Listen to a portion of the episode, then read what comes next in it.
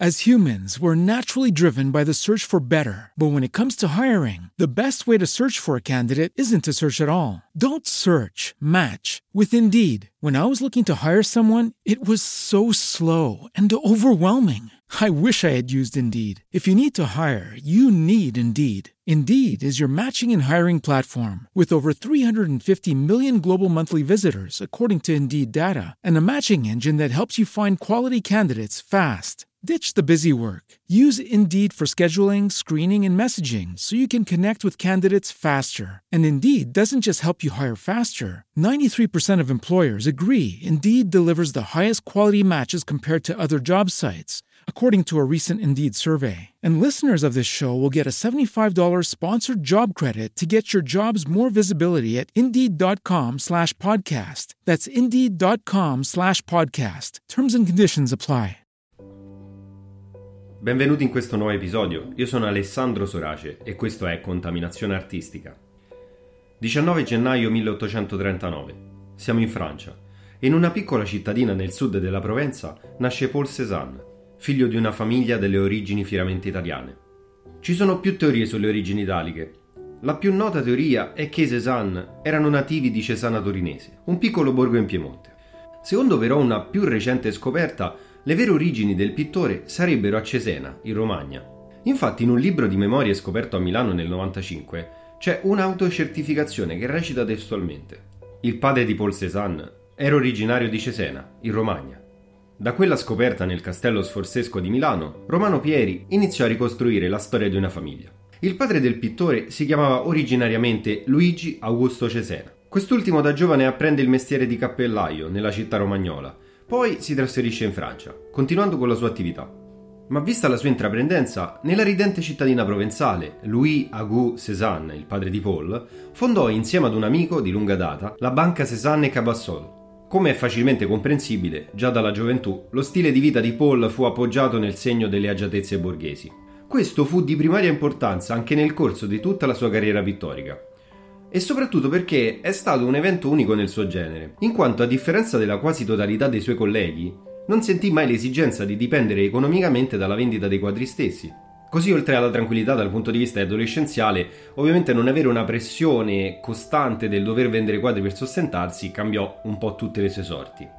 La carriera scolastica di Cézanne fu però un periodo piuttosto particolare, non tanto per i risultati o per quello che studiò, ma principalmente perché rese possibile l'amicizia con Émile Zola, destinato a diventare uno degli interpreti più conosciuti della letteratura francese dell'Ottocento. Il fatto più curioso è che i due amici si conobbero molto giovani, così da non essere consapevoli del loro futuro. E tutto sembrava svolgersi all'opposto in gioventù. Non a caso Zola conseguiva risultati eccellenti nel disegno, che era una disciplina nella quale al tempo in maniera piuttosto ironica Cézanne arrancava.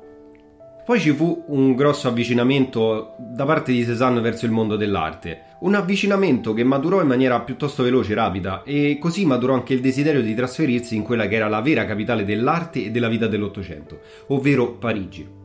Il padre, come era auspicabile, progettava per il figlio di collocarlo presso una delle banche e quindi di fargli seguire dei corsi di diritto, ritenendo poi, tra l'altro, il mestiere da pittore poco redditizio e incompatibile con la vita borghese. Una mano che arrivò nella decisione di Cézanne fu anche il clima sempre piuttosto teso che si era formato in tutta la famiglia. Così alla fine Cézanne ottenne questo trasferimento tanto sognato a Parigi e venne accompagnato dalla madre e dalla sorella Maria, riuscendo anche a farsi assegnare un mensile. In questo periodo furono chiaramente frequenti le visite al Louvre, dove poteva ammirare i capolavori di Caravaggio, Tiziano, Rubens, Michelangelo, Velázquez. Ma non bastarono le visite perché, soprattutto sollecitato dall'amico Solà, Cézanne iniziò a seguire dei corsi all'Accademia Svizzera, un istituto formativo frequentato da aspiranti pittori che cercavano dei modelli da ingaggiare a poco prezzo. Ma il vero valore di questa accademia fu l'incontro e soprattutto gli incontri che fece Cézanne. Infatti qui Paul strinse amicizia con Edouard Manet, Claude Monet e Pissarro. Suo malgrado, il soggiorno a Parigi fu tutt'altro che fecondo e fu costretto a darla vinta al padre, tornando a casa amareggiato e accettando quindi di impiegarsi presso la banca paterna.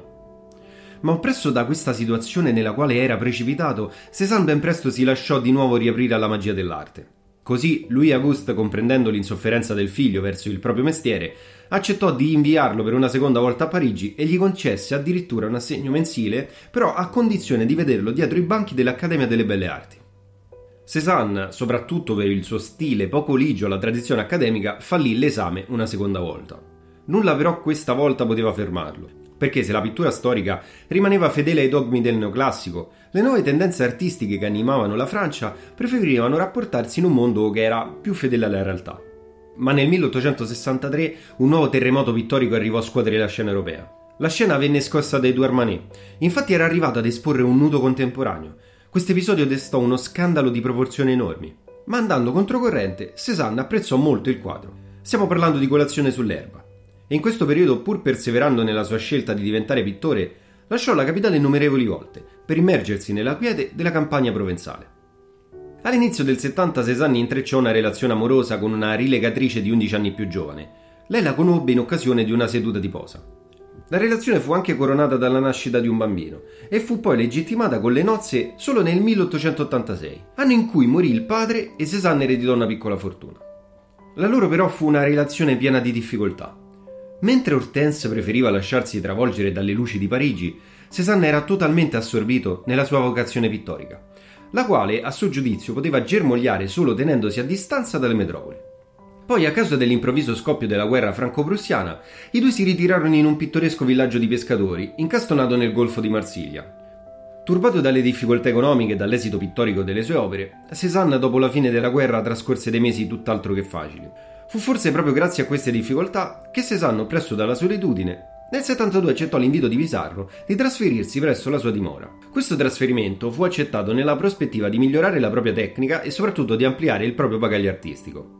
Pizarro, generoso di consigli e insegnamenti, stimolò Cézanne a volgere le spalle ai blocchi accademici, così da approdare ad uno stile pittorico più sincero, autentico.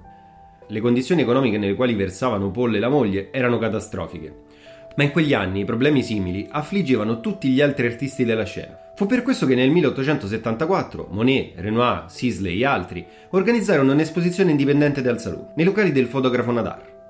Anche Cézanne prese parte all'iniziativa, nonostante i commenti derisori di Manet, per il quale Paul era un muratore che dipinge con la sua cazzuola.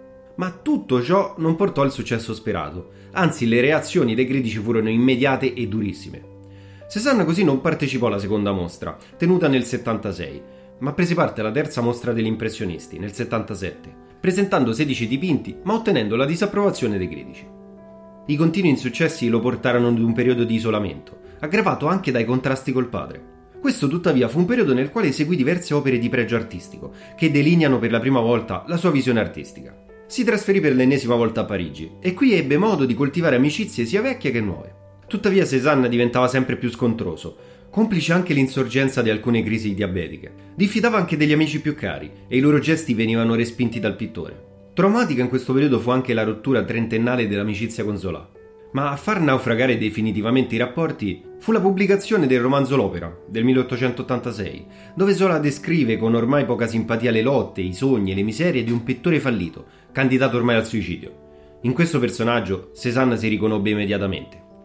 Dopo questo evento si chiuse in un quasi totale isolamento. L'unica rimasta fu la vecchia governante, perché Hortense e il figlio erano fuggiti a Parigi. Il rovescio della medaglia era la sua notorietà. In quel periodo era alle stelle.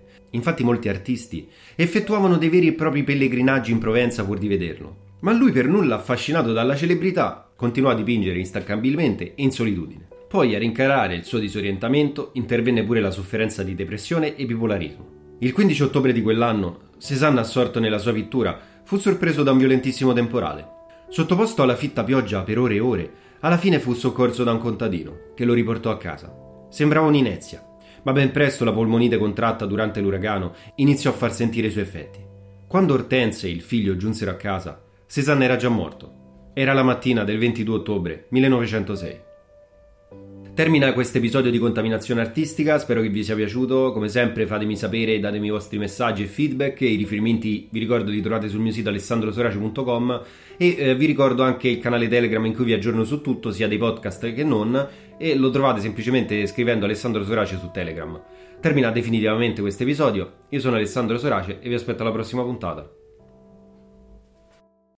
As humans, we're naturally driven by the search for better. But when it comes to hiring, the best way to search for a candidate isn't to search at all. Don't search, match with Indeed. When I was looking to hire someone, it was so slow and overwhelming. I wish I had used Indeed. If you need to hire, you need Indeed. Indeed is your matching and hiring platform with over 350 million global monthly visitors, according to Indeed data, and a matching engine that helps you find quality candidates fast. Ditch the busy work. Use Indeed for scheduling, screening, and messaging so you can connect with candidates faster. And Indeed doesn't just help you hire faster. 93% of employers agree Indeed delivers the highest quality matches compared to other job sites, according to a recent Indeed survey. And listeners of this show will get a $75 sponsored job credit to get your jobs more visibility at Indeed.com slash podcast. That's Indeed.com slash podcast. Terms and conditions apply.